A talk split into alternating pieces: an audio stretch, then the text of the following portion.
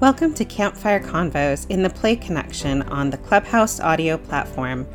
Campfire Convos is a weekly discussion led by Jonathan Pampel, one of Mastermind Adventures' professional dungeon masters. Mastermind Adventures is a team of creative professionals dedicated to conquering isolation and loneliness by building community through play. This is an informal conversation with folks who facilitate, design, or play tabletop role playing games. Join us live every Wednesday.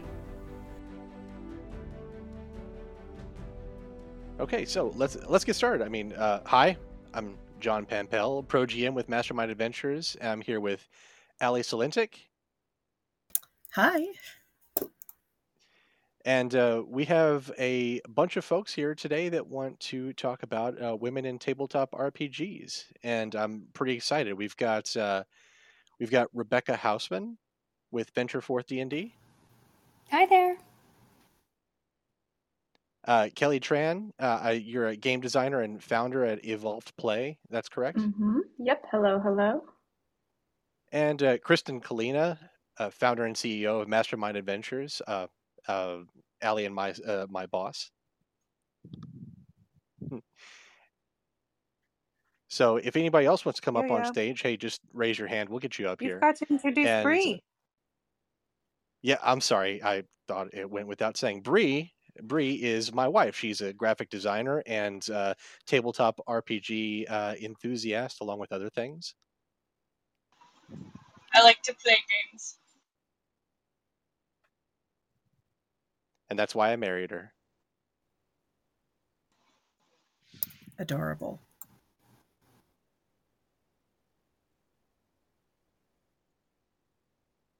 So uh, let's let's get this uh, kicked off. I mean, like, does anybody have anything to say or anything to uh, to plug before we like get into the actual discussion here?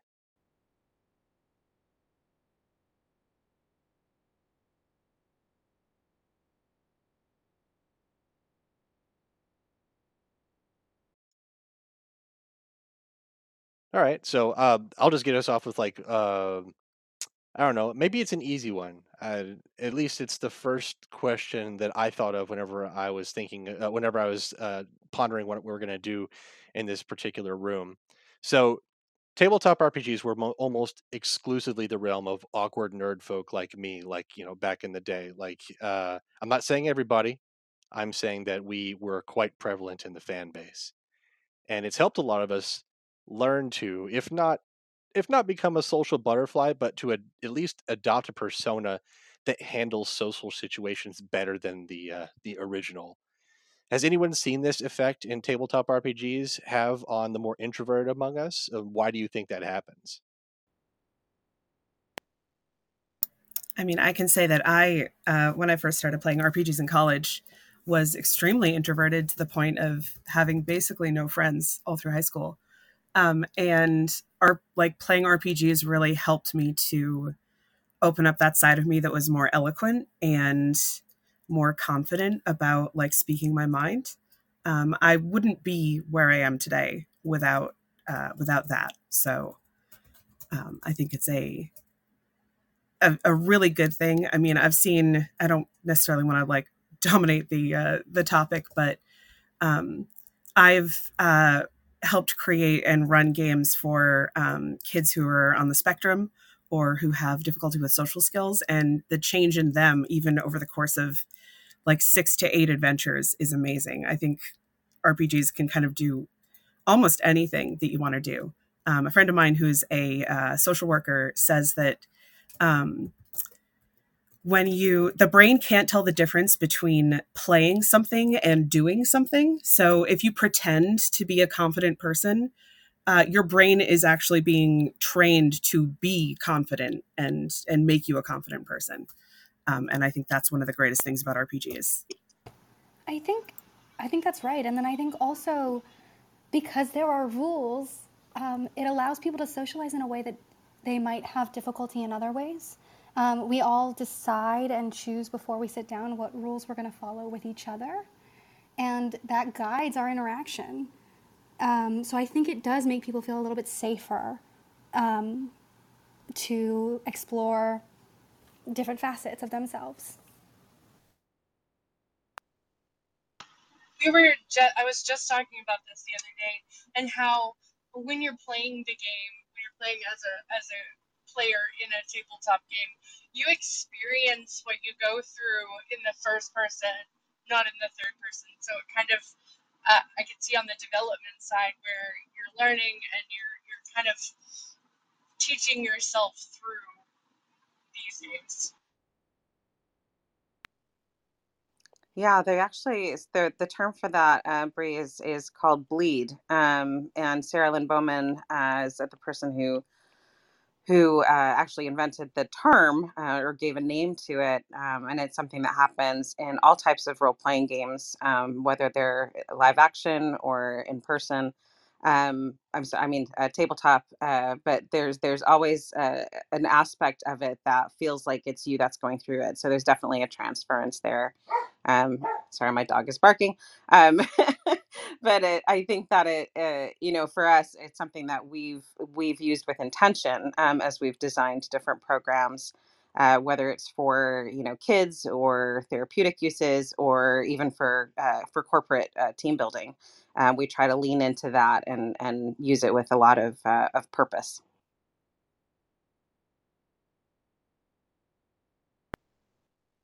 Uh, it's it's a method that works. Like role play is it featured uh, like I was in the military for a while in, in intelligence, and uh, role play featured heavily in our training on how we would interact with folks. Like we went so far as to like LARP things on uh, like we'd go through scenarios on how things would go in meetings with sources and stuff like that.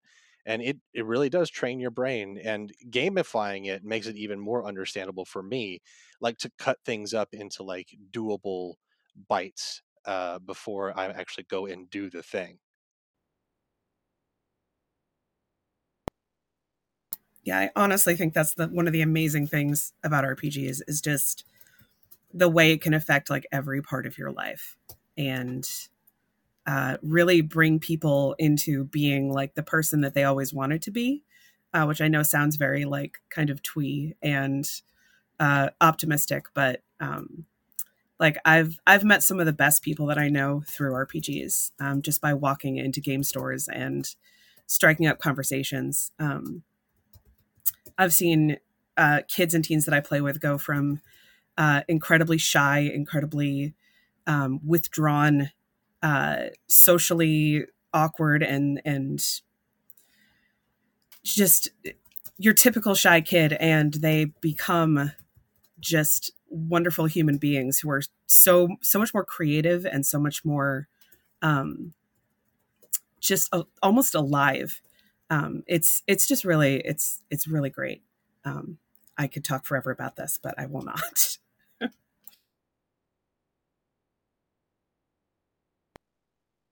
So I know the answer to this question already, but is it usually you running the table, or do you like being among the people? Like, are you do you like being a player uh, in these situations?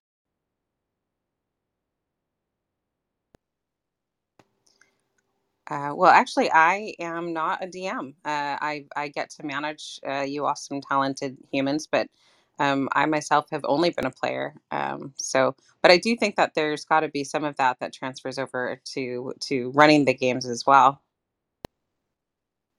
Yeah, I feel like I get different things out of playing and uh, and running the game. Um, I feel like running it scratches some kind of itch for me that uh, I didn't know I had until um, I, I started running games. Uh, I actually really enjoy it, and uh, it reminds me a lot of class prep, actually. Um, like when I was running games and also uh, teaching at the same time, like the weeks when I was like, yeah, I can't get it together for you know the D and D group this week was when I had a lot of class prep to do because you really do have to kind of think about um, how you're going to be guiding your players and um, you know thinking about the possible scenarios. But it also forces you to be so spontaneous and so reactive to uh, what everybody is doing. You know, I think it's a it's its own skill set uh, where you're going to be playing a bunch of different roles and you're going to be exploring um, a bunch of aspects of not just your personality, but you know, potential personalities that you might come up with. Um, and it's I think uh, uh, takes more out of you, but I always feel like great after. You know, it's uh, I, I, get this kind of like high after I do it.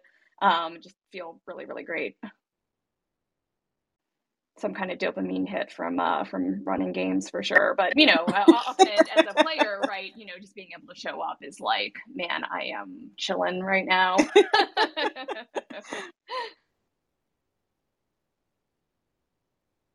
well, same. Like I does anyone use uh, does anyone else use tabletop RPGs as a sort of creative springboard? Like something about gamifying things helps me like break up my creative endeavors into uh, little bites, like I was talking about earlier. And TTRPGs have kind of helped me go and do bigger things like write books or whatever, you know, like uh, doing something that takes forever. Like if I gamify it, it seems more manageable. I definitely find that. Um, uh, I don't do much in terms of like, um, I guess, writing down my what happens in my games like a lot of people do. Um, I've always aspired to do that, but I can never get it together long enough to prep for a game, run a game, and then write down what happens. Um, but it definitely helps me to kind of, um, I guess, drill down into like specifics. Um, having having to tell stories that are so character focused um, because the players are the ones who are there to have fun and they're there to you know experience your story. Um, I think it definitely like the the improv that you have to do to keep up with what the characters are doing reminds me a lot of writing a novel. Um, I used to always say that like, and I I think a lot of authors um, and GMs think the same way, but um, when you when you're writing a novel, sometimes like you have a story in mind and then the characters just go off and do something you didn't expect them to do. And you have to kind of scramble in your own mind uh, to make the story fit around that. And I mean, running a game is basically just that. You have no control over the players and what they do, and their characters are just going to do whatever. Uh, so I think that definitely helps to kind of prepare you for those unexpected twists in plot when you're writing something. Um, it's also definitely helped me um, do stuff like uh, like write write down actual adventures that I want to run and like um, kind of prepare them for publishing and uh, try to figure out all of the little tweaks that you need to do. Um, it, it's funny because um, a lot of people dislike um, pre-written modules and like campaign paths and stuff like that because uh, they are eventually you end up off the track if if you have a GM who's willing to kind of move with you because the person writing it can't possibly predict what the players are going to do. Um, so I think also that writing adventures like that also helps me to uh, prepare for what the players are going to do and have a couple of things in mind and uh, kind of not be so focused on getting players or characters or whatever to the end point and more enjoying the story as it happens. Yeah, to me, it kind of makes you hold your creativity loosely. Uh, so instead of you know needing to have a tight grasp on on what you want outcomes to be or or what you want things to look like right? That, to me that's one of the great things about ttrpgs is uh, you know you're being creative together you're telling some kind of story together um, and you know giving yourself sort of over to that process is is i think really constructive toward uh, all forms of creativity um, right? You're practicing sort of uh, wresting away some of that control or or you know um, uh, sort of spontaneously coming up with stuff with other people. And so um, the collaborative nature of it is, uh, I find really enjoyable.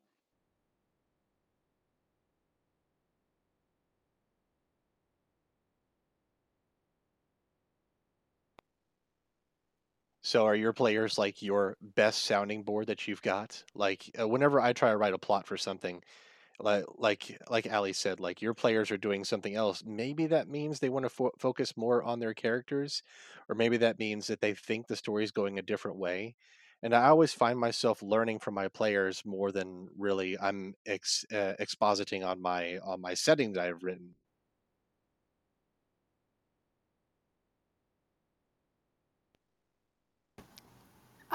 I only play, but I tend to agree. Most of our storytelling at the table is completely character driven, and while it matters where we are because that affects the story we can tell, um, each individual character is really is really driving forward with their own motivations, and, and that's what's what's so exciting. Um, I don't novelize our story, but I think it's it would be very simple to novelize most D&D or TTRPG games um, by virtue of how the players interact with each other.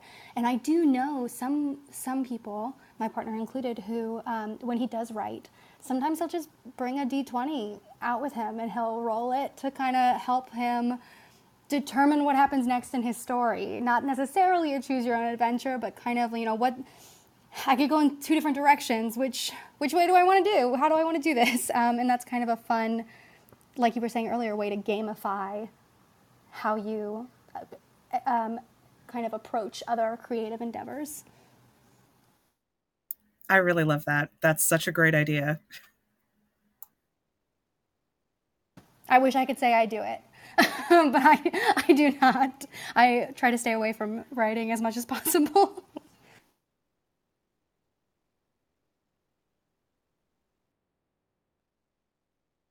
Okay, so little little poll around the room.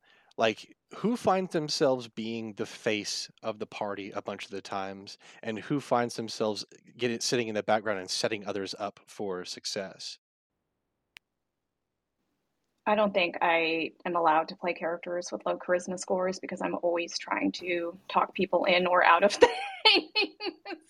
and I feel like I've known a lot of players that are like that. You know, every group has one, maybe two. And it's like, if you're like that, you can't turn it off. Um, that's what 100% I agree. Yeah. I always try to not take the spotlight, but I always end up having to. Um, I don't know if it's just like the the place that I have in the social circle that I game with, but whenever I'm a player, I I always say, okay, I'm gonna let there, we have a bunch of new players, and I'm gonna let them be the um the the let them have fun. I'm just gonna stick in the background. I'll play like a more passive character, and I always end up uh, being the only one who's willing to like talk to people and go out on a limb for things. Uh, so yeah, I'm always the face, but I don't ever really want to be. Yeah, I agree. I find um, when I do play characters that I'm trying to make the strong silent type, which I'm kind of super against now. Um, but you know, back when I first started playing, I would try to build those characters who were like really cool. Um, but I just found that I couldn't not speak up. I have a really hard opinions, and and I can't let anybody else make a decision apparently without giving my two cents. Um, so I often do that, and and now I think at our table at the Venture Forth table. I do, even though I'm playing a child, I do very often um, make my opinion well known. Um, but I think I think some of the other people at our table are also equally um, loud. So we have a good balance. But I, I do I, I, I almost never play a silent character. yeah, I tried to do that once, like kind of a strong silent type, uh, and it did not go well because I realized, like, I was like, I don't know what to do in situations. like, I just did not jive with me at all. Like, I think I found a better balance now because I've deliberately been trying to make characters that are less kind of uh, uh, face of the party types. Um, so, you know, that's something I've been working on. Um, just to you know kind of expand my my what I can do in, in games, but I've learned not to go to that extreme of like, you know, this person will stand there silently and grunt because it's just so I end up just, you know, not participating because I don't know uh I don't know how else to be, I guess, other than kind of ridiculous. And it feels really uncomfortable, doesn't it? Like it's like you're trying to play against your own like personality type and it just it feels like you're wearing your shoes on the wrong feet, you know? Yeah, yeah, yeah, exactly. And I think that's, um, you know, it's maybe better to not try to play completely against type. Uh, you know, it reminds me a little of writing, where you know most people when they start writing, they might have a protagonist that is kind of like them, right? It's the easiest thing to do that kind of self-insertion, and the better you get at writing, you know, the more you can branch away from that. And and I think role playing is uh, the same way, although there's something intimate to me about role playing a character where there's always going to be, I think, a little bit of you in that character. And I think that's why, as you said, Kristen, it's like almost physically uncomfortable to try mm-hmm. and like really break out of that if, it, if it's really against your kind of inclinations. It's actually part of what makes me so nervous about having, you know, a podcast that is recorded of a TTRPG game because when you start thinking like, well, how do we build that next character? when you bring so much of yourself to the one you're playing now, you're like, okay, well now I have to, I guess, play against type, or how do I find some other way to play this that that doesn't just ine- inevitably fall back into my habits? Um, so it's it's interesting. It's like practice at at um, you know building new, different characters. I, if I can anecdote for a moment, um, uh, I my my husband um, before we were married and uh, pretty early on in our dating was asked by a bunch of friends to run a game uh, they had never played any sort of uh, role playing game whatsoever and there were like seven of them. So he asked me he's like can you please come and just like make make like the cleric and and just be like another person there who knows the rules so you can help them make characters and like move the story along? And i was like sure why not?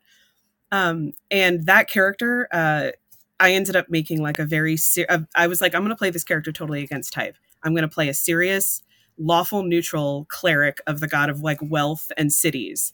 And uh, she's going to be very like quiet and like rigid and um, I ended up loving playing that character so much that when we started the second like season of the game um, after like 5 years of playing uh, and we were playing like the children of our previous characters, I made I made the child of my cleric. And I was like, this time I'm going to actually play someone who's charismatic and who likes to talk to people and who is like the, um, like the face of the party and who's just loud and boisterous. And I almost miss the other character because she was such a challenge to play and yet such a interesting like side of myself that I didn't even realize I I could be.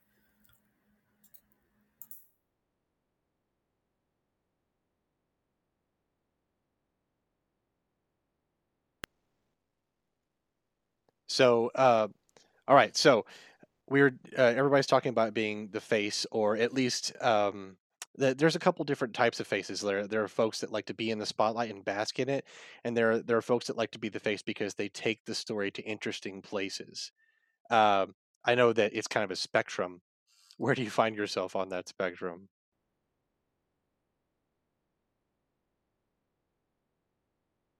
Actually, maybe that was a leading question. Um, maybe. um, I don't know where this fits in on the spectrum, but I would say I probably end up being one of the faces, not just because I can't shut up, but also because I um, tend to have a lot of story structure going on in my head. So I'm over here like trying to envision where the DM is going to go, um, where the whole party might be going. Like how do how how are, I'm always thinking about what our story is saying and so I'm over here trying to like not just do something fun and kooky, but I'm trying to tell a well-rounded story always. And that might stem from the fact that we have a podcast that we are serializing, that we're trying to um, that we have a consistent audience for. Um, so we don't necessarily want to just go on hijinks. We want to have a point.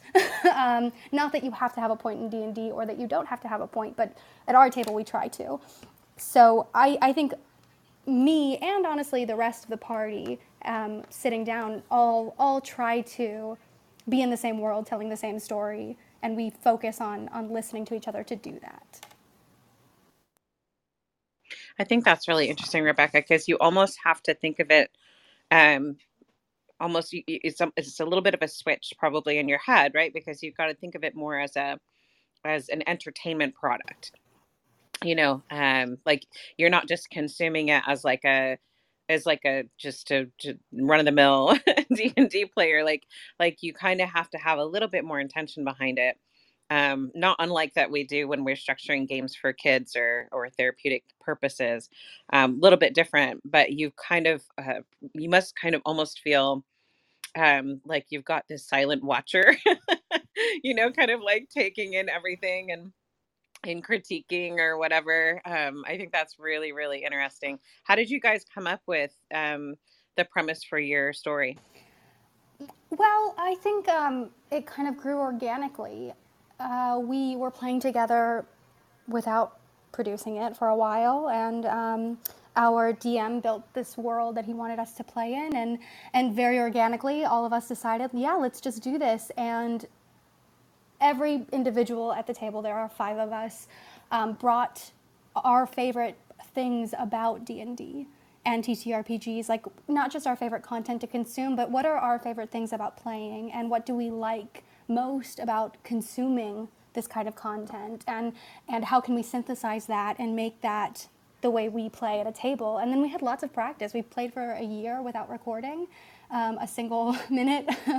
um, in the in that world or in a world and with those rules so that we could really get used to it. But essentially it's you know how do we how it, they're all simple d&d or ttrpg rules right? Like live in the moment trust your dm um, god there's a the list could go on and on right? Um, say yes to everybody you know don't um, criticize players in character for what they've done in character um, or out of character for what they've done in character you know? Um, pull the lever as we like to say in the d&d club um, pull that lever all the time. And while those are all very standard rules for d&d in practice it's definitely difficult to say hey i noticed like i wasn't pulling that lever because i was nervous about my care about the choices we were making and i apologize for that. Let's let's make sure we do that in the future. Like let's trust our dm not to to, to also be looking out for us to tell the best story so so that's kind of how we developed it um, just by f- identifying our favorite things about playing and trying to capture that for others. But you do have to listen a little bit differently when you're playing. I mean, it, we're all exhausted by the time we finish a session because um, you're simultaneously listening for what the DM is saying and what your party members are saying and how they're planning, but you're also thinking two steps ahead of how you're going to use what they're saying, whether they're saying it to you or to somebody else, how you're going to use that to um, move the story forward and to um, either make a joke or um, do something silly or do something serious, right? You know, if, if somebody's talking to somebody else in the corner about lying to somebody, your character might not have heard that, but how can you, as a player, know that that person is lying? And without identifying that, that you know that they're lying because you were listening at a table, how do you, as a character, bring to light that something wrong happened when you weren't around for that? And I think that's a multi level like table playing that you can kind of develop that really you can't do with any other game other than a tabletop role playing game. I love that. I love that. It's um uh it was it was just making me think that you and your team um working on um on your on your podcast you guys must have to or you must have found that you've like I guess I should ask as a question. Have you found that you have uh, that it strengthened your friendships um, in real life? You know, um, having to be so uh, sort of conscious of of these skills and these things that you're trying to bring forward with intention. Um, it has absolutely strengthened um, our relationships with each other. I wouldn't necessarily say friendships because it's more of a family. You know, your fights are harder, your your um, your joys are harder. Um, just like you would um, fight with a sibling, you would fight with these people. You know, because you all you are all coming from the same place. You all love the same things. You all agree on the same things. So.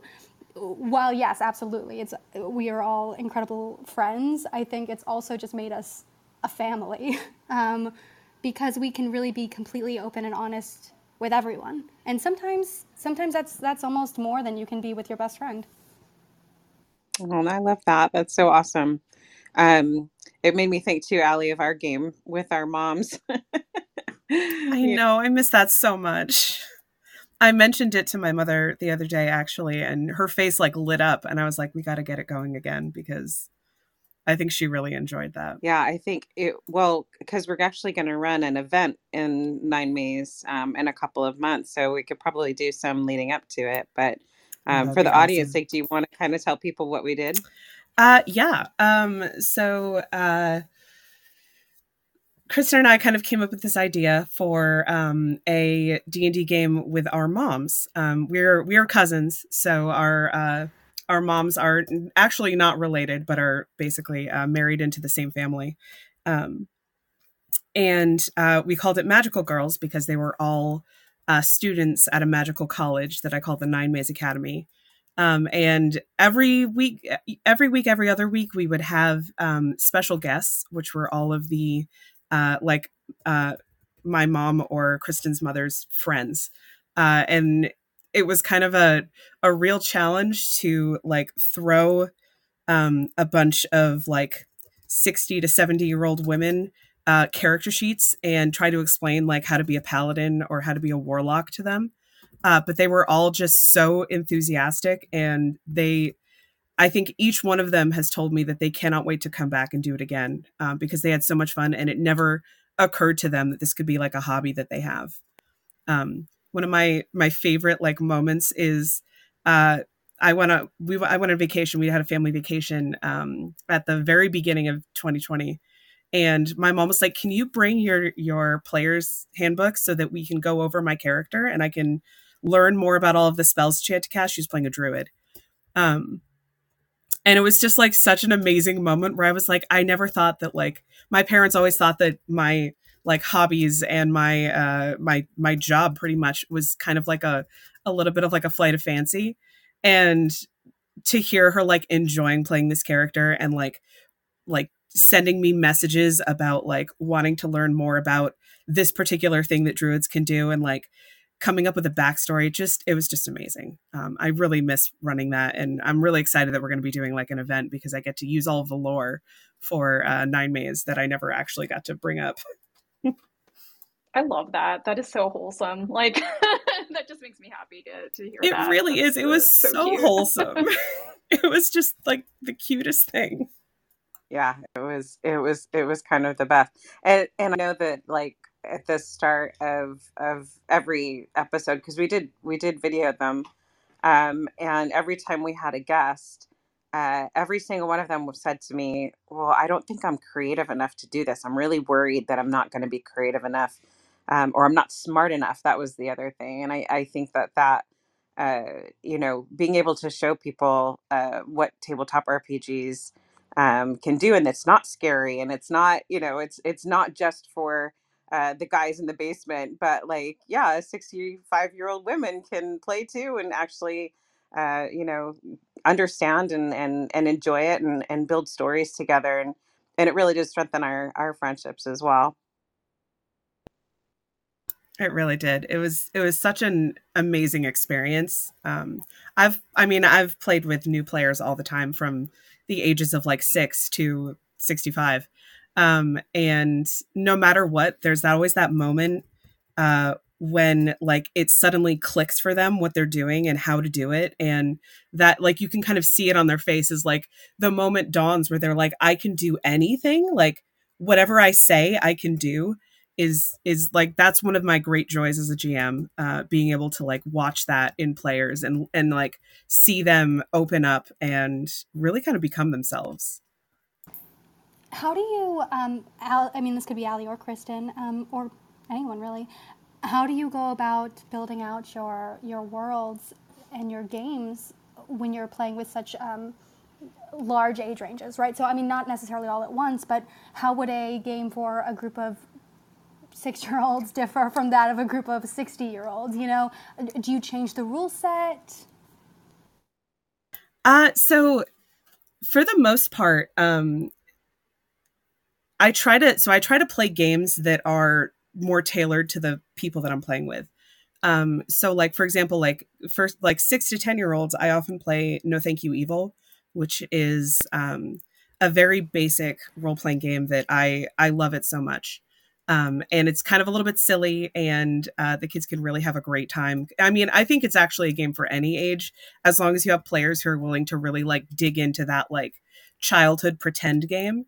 Um, and uh, I mean, I think as a GM, I'm very uh, when I create worlds, I tend to often go off of what the players tell me that they want to play. Um, like for example, I run a game for a bunch of teens uh, through Mastermind, um, and I've known these kids for quite a while. Um, since many of them were like under 10 and now they're all hitting like 15 16 and i can't believe it um, but when we were when i was creating this game i went into it saying um, okay guys like tell me what uh, tell me about the characters you want to play. And they would tell me about these characters and as they were going i was asking them things. Like one of one character wanted to play uh, a half elf ranger and i was like how does the world look at half elves like what what a what is what a, a typical half elf walks into like a tavern. What do people think of him? And he was like i think that half elves are really mistrusted because i don't think that elves and humans get along. And i was like excellent.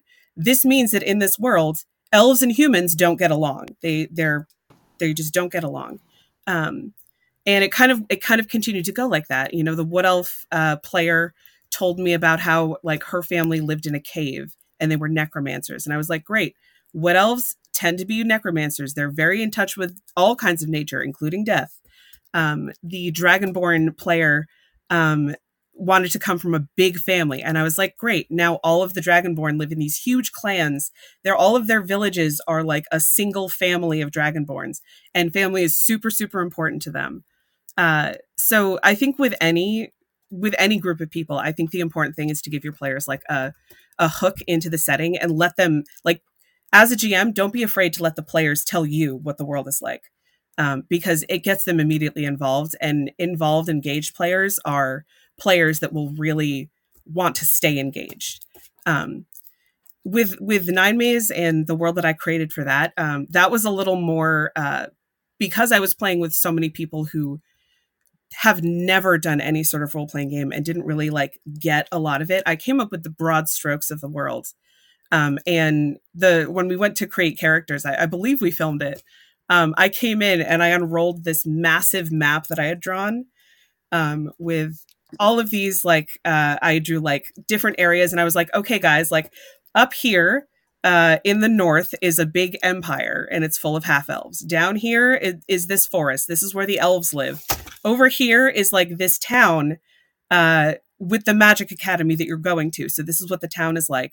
Tell me about your characters. And um, Kristen's mom wanted to play a, I believe it was a Triton, um, you know, like a like an aquatic human. Uh, and so I was like, great. Tell me where you like. Point to the map where you live.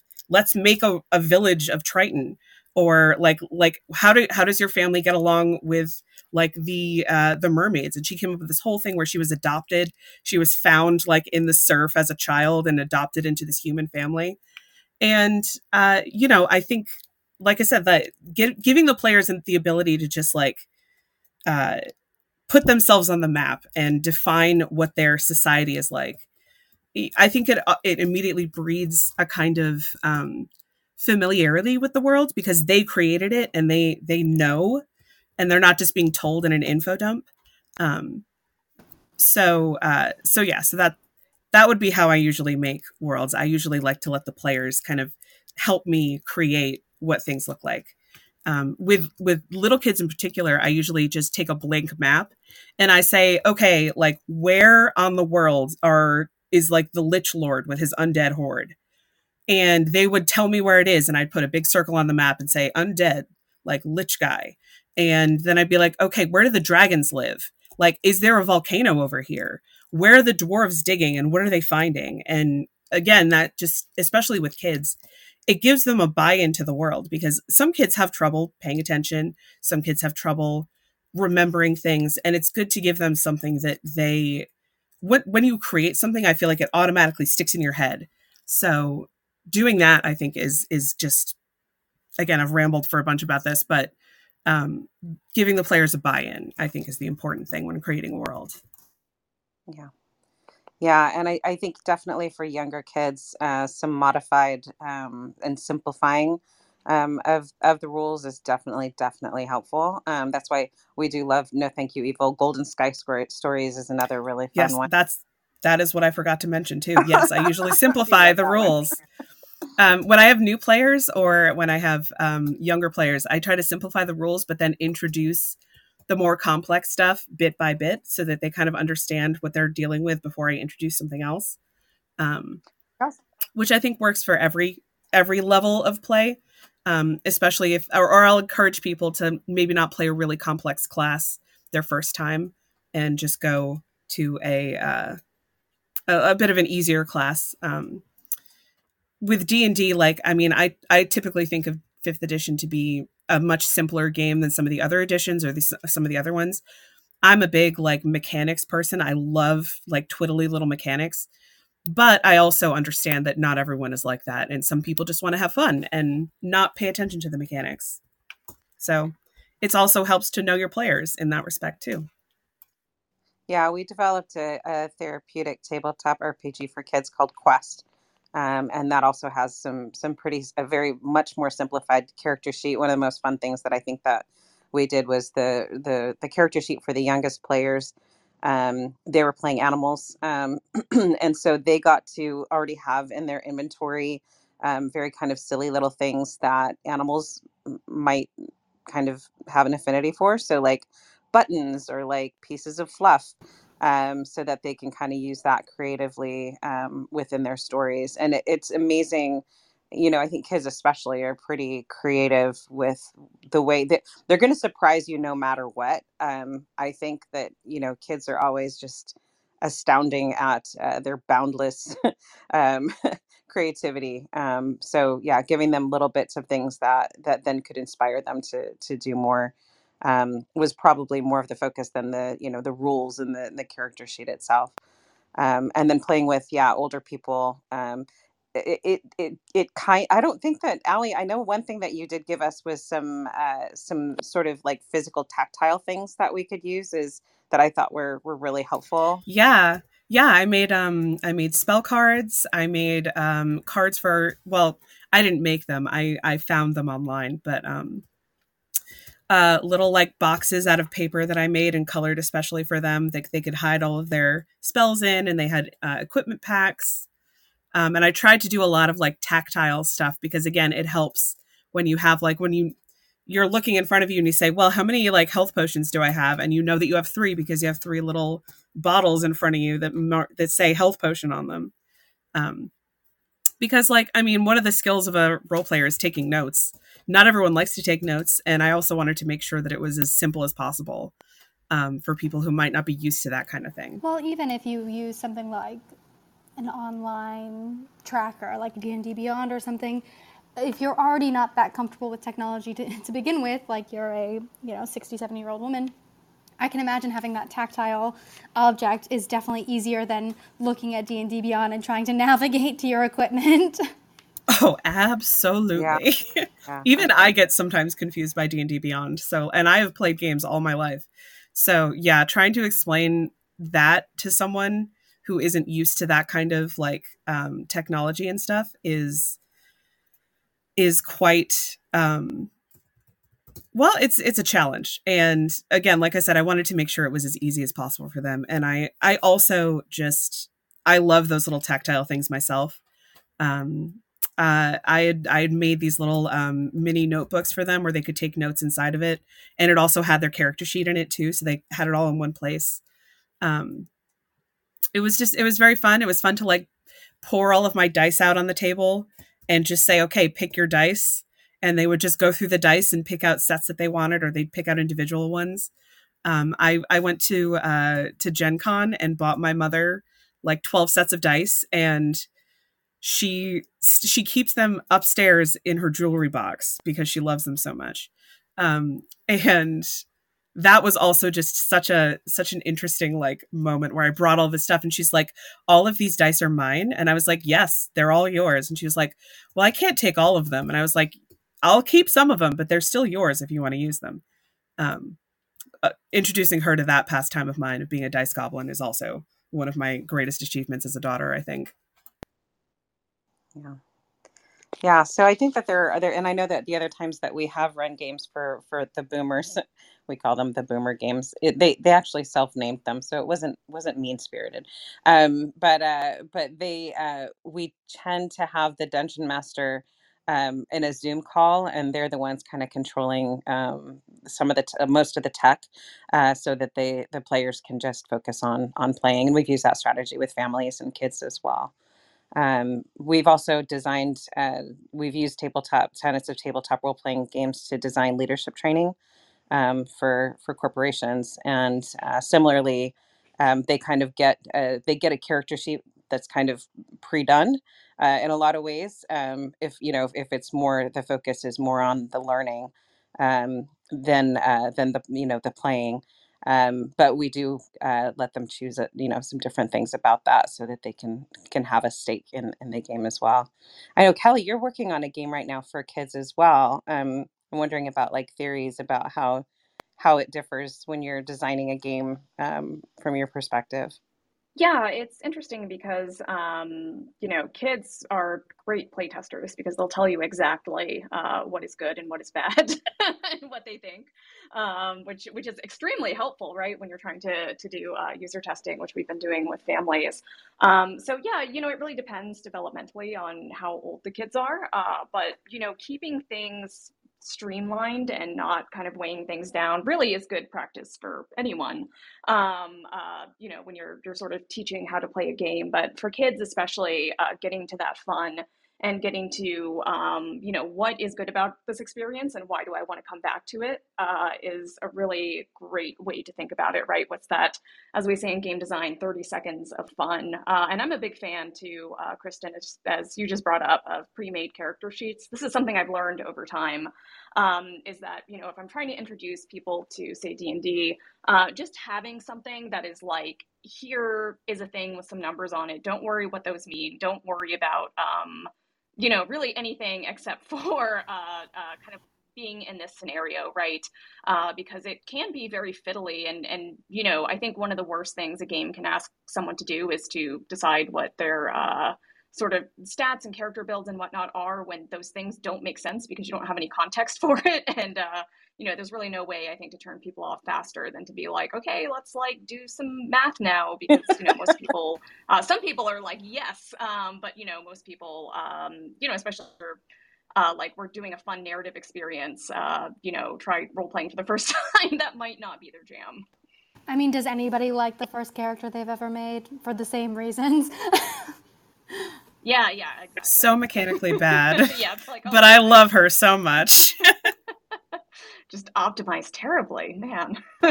really? Like who plays a bard for their first character? I do. That's who. oh, I did that too. I did that too. But see, here's the beautiful thing. It's like knowing, you know, kind of who you are. It's like now knowing that uh, I can't play low charisma characters. It's like, well, I yeah kind of role player I was. Exactly. I think I think first characters are very telling for a lot of gamers. Yes. Like yes, you can kind are. of tell what kind of person they are or who they want to be really by looking at their first character. Yes, absolutely. Although, you know, mechanically, I had no idea what I was doing. So I took like all the weirdest stuff and was like, I guess I can sing at people. Uh, that seems to be working out for me. so at people. yeah, just to just strum the lute.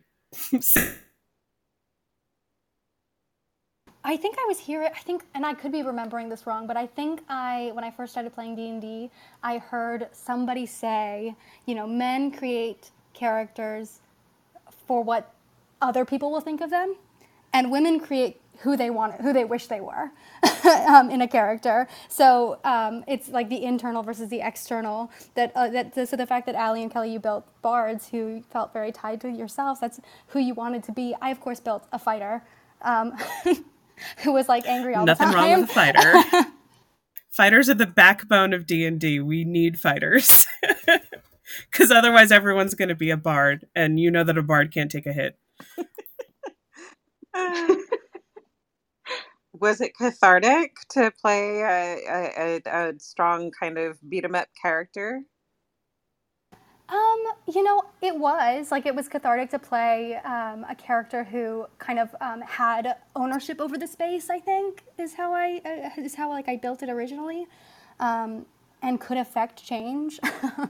Um, had an impact. I felt, um, but I didn't love that character because many other people mechanically terrible. it might have affected how I feel about fighters actually moving forward. it, might be, it, might be, one of the reasons I tend to not like them very much, is because it was so mechanically bad. I'm sure you'll go back to it sometime. I mean, I can understand that. I played uh, I played a cleric for my second character and hated it so much because I picked like a, the worst possible god combination um, and I I didn't play one in for like literally ten years, so I totally understand that. You can get really burnt by characters sometimes. Absolutely, we do. Um, we used to do in our club um, on this app build characters for people, and it was always I was it was fun. I used to build it with Shane, who's down down below, and our friend Russell, and it would always be funny because Russell would be there like helping the mechanics of it. He'd be like, "No, no, this is what you want for your stats," and and they'd be like, "But I really want to do this," and I'm I'm over here like in the corner like, "Oh well, if you want to do that, that's fine. You want to be a um, um, um, a not dexterous rogue." Sure, be a clumsy rogue. yeah. Whatever.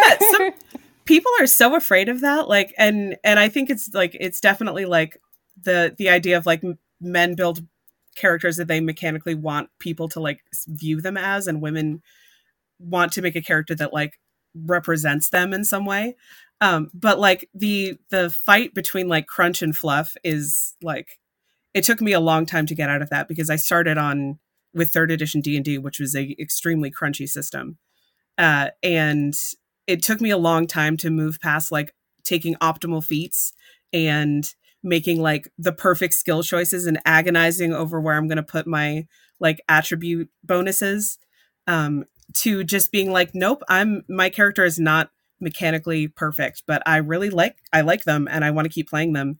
And it doesn't really matter that I can't do a ton of damage uh because I have friends in this party who will do the damage for me and I can sit back and help them with other things uh, which I think a lot of people kind of they they don't really think about that when they're first starting to play. I think it's something that comes with having played a bunch of characters and realizing how much fun you can have when you don't pay attention to mechanics. Well, I was just thinking like that would actually be a really interesting thing to explore, right? Like you're a you're a character that's supposed to be like sneaky and, and dexterous, and yet you're just a total klutz. That could be a lot of fun. Yeah, it is. actually. Yeah, I, I like that a lot. I mean, it's the role playing of it, right? So it's it's it, and and other stats are better. So even if you're a clumsy rogue, you do some other things really well, and when you succeed at doing something that's dexterous and you're cl- not good at it, that's that's a richer story to I me. agree.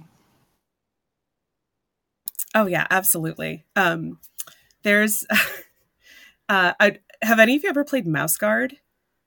Uh, Sarah was here in the audience. She's not here anymore. but- Oh, too bad. I love Mouse Guard. Um, Mouse is built off of Burning Wheel. Um, but uh, so it has this system where um, when you have to have a certain number of passes and fails on your skill checks to like gain skill experience. And I really love that system because it means that when you start out, like your character isn't that great. Um, especially if you're playing with mouse guard, you can play like a like a newbie or a veteran or like someone who's right in the middle. And um, when I played it, we the we had three players and the GM, and we we players decided we were going to do like one of each just to try out each of the mechanics. And um, my husband was playing the veteran, and like the there was this other guy who's playing like the newbie and he kept he failed like every skill check he did because he had no skills. He he started off with like a whole lot of like bravery but no skills. But he kept gaining skill points like every other scene because he would fail at all of them and then it would be like okay i reached three failures in this thing i go up a point. And then he started succeeding at things and that helped him too and it it's such an interesting way to look at a character because it's it was more fun for him to fail then because he was gaining experience from the failure than it was for like the guy who was really great at sword fighting. He was like, "There's no way I'm ever going to go be a better sword fighter than this. It's going to take a lot of bad luck for me to like fail at sword fighting and realize what I did wrong and fix it in order to gain that skill." And that that's something I think is missing in a lot of um, kind of more like, I guess, RPGs that want to. Uh, only want you to get better and don't want you to fail ever um, which i would kind of count d&d in that. Um, it's all about the the actual thing but i i'm a proponent of failure. I think that failure is important. Um, i love the fail forward role of like you know no, even if you fail you still advance the story. It doesn't block you off from anything. It just makes things more interesting which is i think exactly what a failure should do. 100%. One of our tenets for the um, for the way we play is lean into failures um, because oftentimes it's, it's a better story. Um, and and I do love what you were talking about, Ali, because you it does really like go with that adage, like you learn from your mis- learn more from your mistakes. So absolutely yeah, I have to ask you, Rebecca, is pull the lever a reference to Emperor's New Groove? Um, it could be, but it's not actually. Um, yeah, the one of the early, early, a year and a half ago, one of the early games that we played in um, the club D and D on Clubhouse. Um, one of the earliest games we played live, like like in our club, we made that big joke. There was a there was a monster in a cage, and there was a lever to pull to let the monster out, and and it was just that that lean into failure, that that say yes moment, and everyone just around the table or the virtual table kept saying, you know, pull the lever, and it's become something that I know our table says a lot, and I think our club honestly says all the time now. Just pull the lever, say yes, um, um, but it easily could be an Emperor's New Groove um, tie-in. Oh, that's so funny. Well, I want to say bye to Kelly. Kelly, thank you so much for joining us. Yeah, yeah. Thanks all. Great talk. Bye, Kelly. Great talk Yeah, we're wrapping up you. in a second here, anyways. All- all right. See y'all. Have Cheers. great Have a night. good night. Nice. Um, so pull the lever in Emperor's New Groove is Yzma. Um, uh, it's it's a reference to Yzma. and She goes, she says, pull the lever. Wrong and lever. it's like, and then it, right, and then Kronk, and they go down the whole like slide thing. I don't know. I always loved that movie. you said pull the lever, and that's all I could hear in my head was That's- pull the lever. That's where I went to. but I, I love that it became like kind of a catchphrase and like a almost like a rallying point of just nope, like do it, just take the risk and and see what happens. Hundred percent. I love it. Well, anything else, John, that you wanted to like pose to us as a question before we wrap up? Well, yeah, I got one thing. So yeah, a, a lot of people talk about combat and role play in your games as two different sides of the game. Do you guys agree or disagree? This kind of splits players off into a couple camps on in, in TTRPGs. I love combat as a player, but I hate it as a GM. And that's one of my big failings as a GM is that I will go out of my way to avoid combat sometimes and I have to like force myself to put in fights. And the way that I've found that makes it more interesting is that I've cut out like random fight encounters entirely and I just go for like the big awesome like set piece fights um, sometimes with like a big gr- crowd of people sometimes with like a single big boss that is like really kitted out to do some really cool stuff um, and it becomes in in a lot of my games it becomes like that those fights become like the the the anchor points of each like plot arc. They know they're going to have to fight the dragon at the end of this arc because they know that the mountain they're climbing up has the dragon. And that dragon fight took like four sessions and in the end they're like we're never fighting a dragon again. Not because they hated the fight but because they got so emotionally attached to the dragon that they can't bear the, the characters can't bear to fight another dragon. Um, to the point that i tried to throw another dragon at them and they married it. So um, that was how yeah it's one of my favorite moments. Um, just they married the dragon. Well one character married the dragon but basically the whole party did. It was great. Oh no.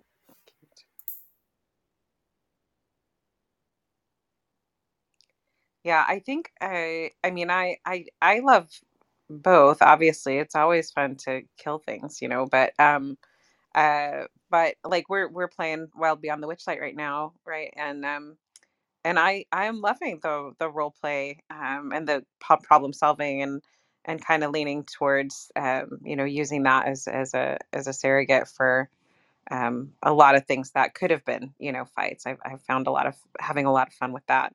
And I think even like when we did play the Nine Maze Academy with our moms, um, there we actually accidentally avoided a lot of fights um, by uh, by problem solving and working together. I, I do think that women in general, um, I think we tend to talk a little bit more, um, and and that might help us lean towards um, towards that. But I don't want to speak for for all hu- all of all of womankind.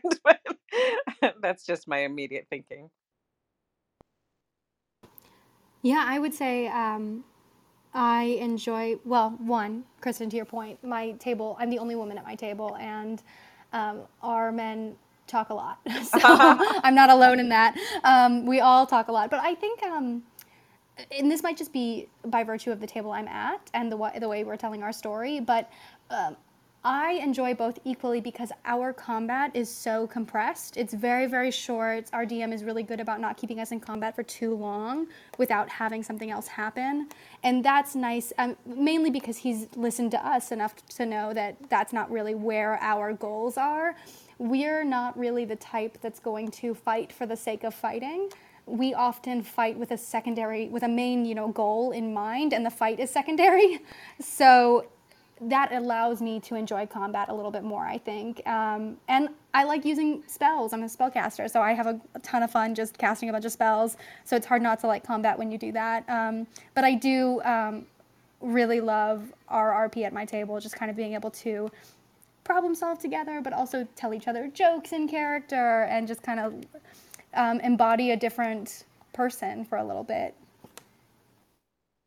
I, think there are some classes that are easier to role play during combat than others, such as you know the the bard is a good example of that, or maybe an illusion wizard. Like you get a lot of freedom during combat to to show your personality because your your spells and your abilities have such uh, flexibility to them. Anybody else notice that? And do you do you find yourself role playing during combat just as much as during, say, in a tavern? I find um, the the table that I play with on like a weekly basis when I'm a player, um, we we also kind of I mean I you kind of like to what Rebecca was saying. Um, we we don't fight like just to fight. We fight because like it's something that has to be done.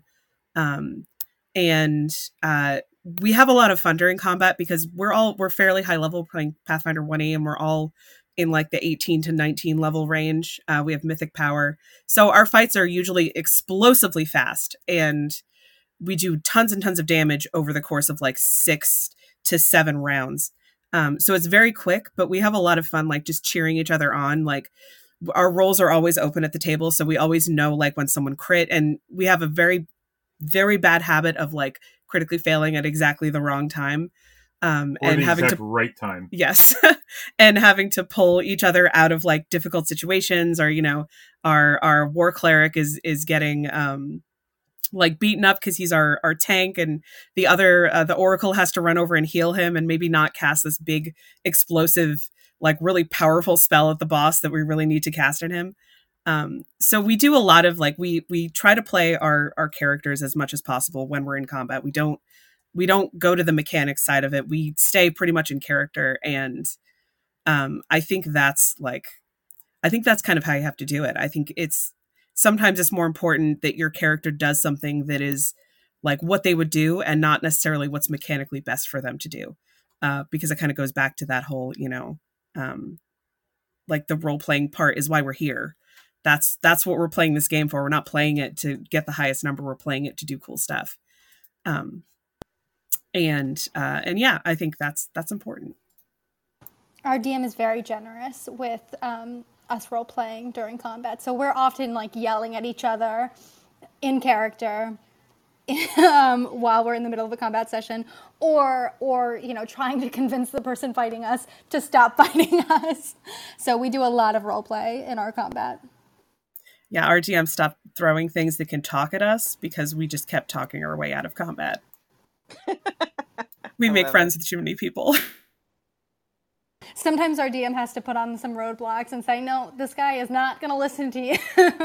right? Yeah. And what it's and it's funny because that happens to me as a GM too. Like the teens that I play with try to talk their way out of it. They complain about not having combat and then I throw combat at them and they're like, "Let's talk our way out of this combat." And I'm like, "What do you guys want?" Like if you want to talk your way out of combat, that's fine. But like, give me give me a sign, please, that you don't want to have this combat, or you do, whatever it is. It's an interesting dynamic, right? Because you want to do your cool spells, but you also don't want to die. So right, yeah. so you're like, ah, what if my character dies? Maybe I shouldn't fight, but you also want to do things. So it's it's definitely a balance. Yeah, and like it kind of comes down to like we said before, like trusting your DM, like trust your DM to not like ruin the story just because like maybe there was a bad roll Like trust your DM to tell a good story and to be like a partner in this and not necessarily like the antagonist. You know, like GMs are often put in that antagonist role um, which I think is a little unfair because they're another player. Like, yeah, they're they're in charge of the story, but that doesn't necessarily mean that they're against you all the time. Um, and we have a lot of trust for our GM, and I know that the the players I play with also trust me as a GM. But there is like that moment where you're like, wait a second, what if we die? Maybe we shouldn't be fighting this. Maybe we should like try to talk our way out of it. And uh, that moment, I it's you always see it on the GM's face where they're just like, "Are you kidding me? Like you can't you can't adopt another enemy. This is like the fourth time it's happened. Please stop. Like I'm running out of bad guys to throw at you."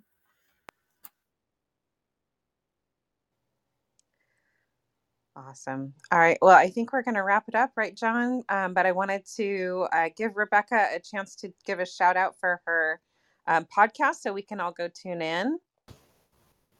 Oh, that's so kind of you. Yeah. So we're, I play. I play. Um, our podcast is called Venture Forth, a D&D podcast, and you can find it anywhere podcasts are available or uh, on every social media site as Venture Forth D&D. Um, we are about to hop onto an Instagram live right now because we hit our anniversary today. So Congratulations. Yeah, thank you. We've had a year of recording as of March 16th. So um, I'm shocked by how many D&D podcasts also have an anniversary at the same time. It's like we all decided to start podcasts regardless of the year in March. Pandemic. Sorry, I was clapping. I was clapping, and and someone chose that time to be really excited about Aww. something. All good. Yeah, thank you. Yeah, awesome. All right. Yeah, I can't wait to check it out. And Allie, I don't know, what do you have to plug? Uh, I just mastermind, Eagles I guess. Claw, um, lady. Eagles Claw. No, I know. That's what I was going to, towards. Um, so uh, if uh, if you have, um, I guess, children or teens, um, or you yourself really love uh, the the magic school type of uh, story, um, uh, April 16th, uh, Mastermind is running a um, an e- what we call the Eagles Claw American School of Magic. Um, it is uh, inspired by many different kinds of uh, magical schools all across fiction, and it is a whole like a one day event where there's going to be story and classes to take. Um, there's going to be um, adventures. We're running D and D games during that time. Um, it's a whole kind of uh, really fun event. It kicks off uh, Eagles Claw Week, which is the week uh, after that is going to be a full week of D and D adventures uh, with some of our GMs, and then uh, weekly games as well, leading up to uh, quarterly big events where big story stuff happens. So if you want to be a part of the story, um, you should join Eagles Claw.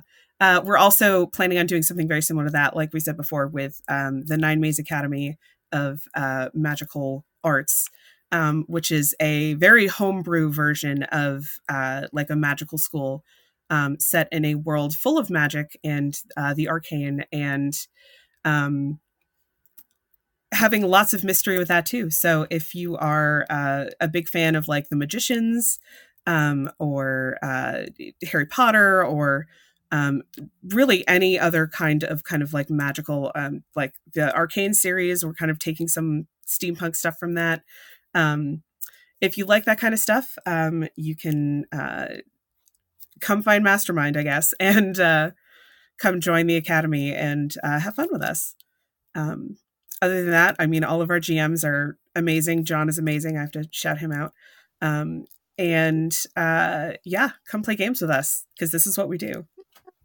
yeah, John, do you have any open tables right now or open seats? Yeah, I uh, I have a few open campaigns. I mean, I'm I'm willing to take I'm willing to take on plenty of players. I have several campaigns that I run with Mastermind. Zombies uh, feature heavily in like three of them, and I guess I'm a big fan of the undead and doing things with them. And I mean, you can you can find me on mastermindadventures.com and uh, just hey, if you want to come play, let me know. Awesome. And happy Women's History Month, everybody. Thanks so much for being here. I appreciate it. Yeah, thanks for coming out, everybody. Have a good night, everybody. Cheers. Thank you. See you next night, everyone. Good night.